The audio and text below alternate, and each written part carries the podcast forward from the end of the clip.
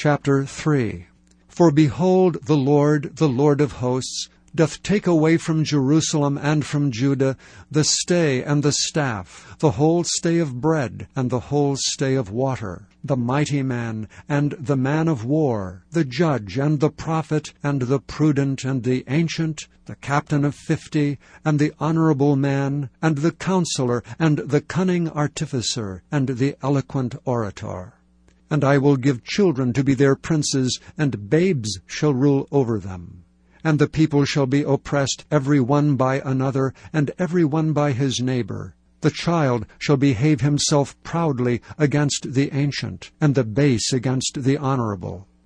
When a man shall take hold of his brother of the house of his father, saying, Thou hast clothing, be thou our ruler, and let this ruin be under thy hand. And that day shall he swear, saying, I will not be an healer, for in my house is neither bread nor clothing. Make me not a ruler of the people. For Jerusalem is ruined, and Judah is fallen, because their tongue and their doings are against the Lord, to provoke the eyes of his glory. The show of their countenance doth witness against them, and they declare their sin as Sodom, they hide it not. Woe unto their soul, for they have rewarded evil unto themselves. Say ye to the righteous, that it shall be well with him, for they shall eat the fruit of their doings. Woe unto the wicked, it shall be ill with him, for the reward of his hands shall be given him. As for my people, children are their oppressors, and women rule over them. O my people, they which lead thee cause thee to err, and destroy the way of thy paths.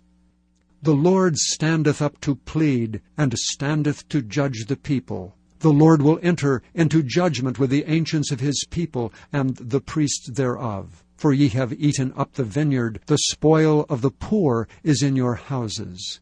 What mean ye that ye beat my people to pieces, and grind the faces of the poor, saith the Lord God of hosts? Moreover the Lord saith, Because the daughters of Zion are haughty, and walk with stretched forth necks and wanton eyes, walking and mincing as they go, and making a tinkling with their feet, Therefore the Lord will smite with a scab the crown of the head of the daughters of Zion, and the Lord will discover their secret parts.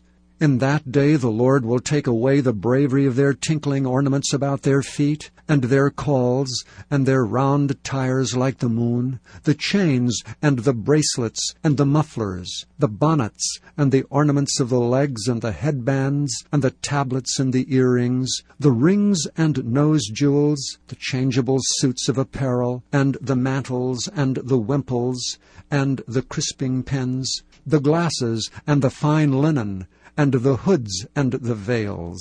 And it shall come to pass that instead of sweet smell there shall be stink, instead of a girdle a rent, and instead of well set hair baldness, and instead of a stomacher a girding of sackcloth, and burning instead of beauty. Thy men shall fall by the sword, and thy mighty in the war. And her gates shall lament and mourn, and she being desolate shall sit upon the ground.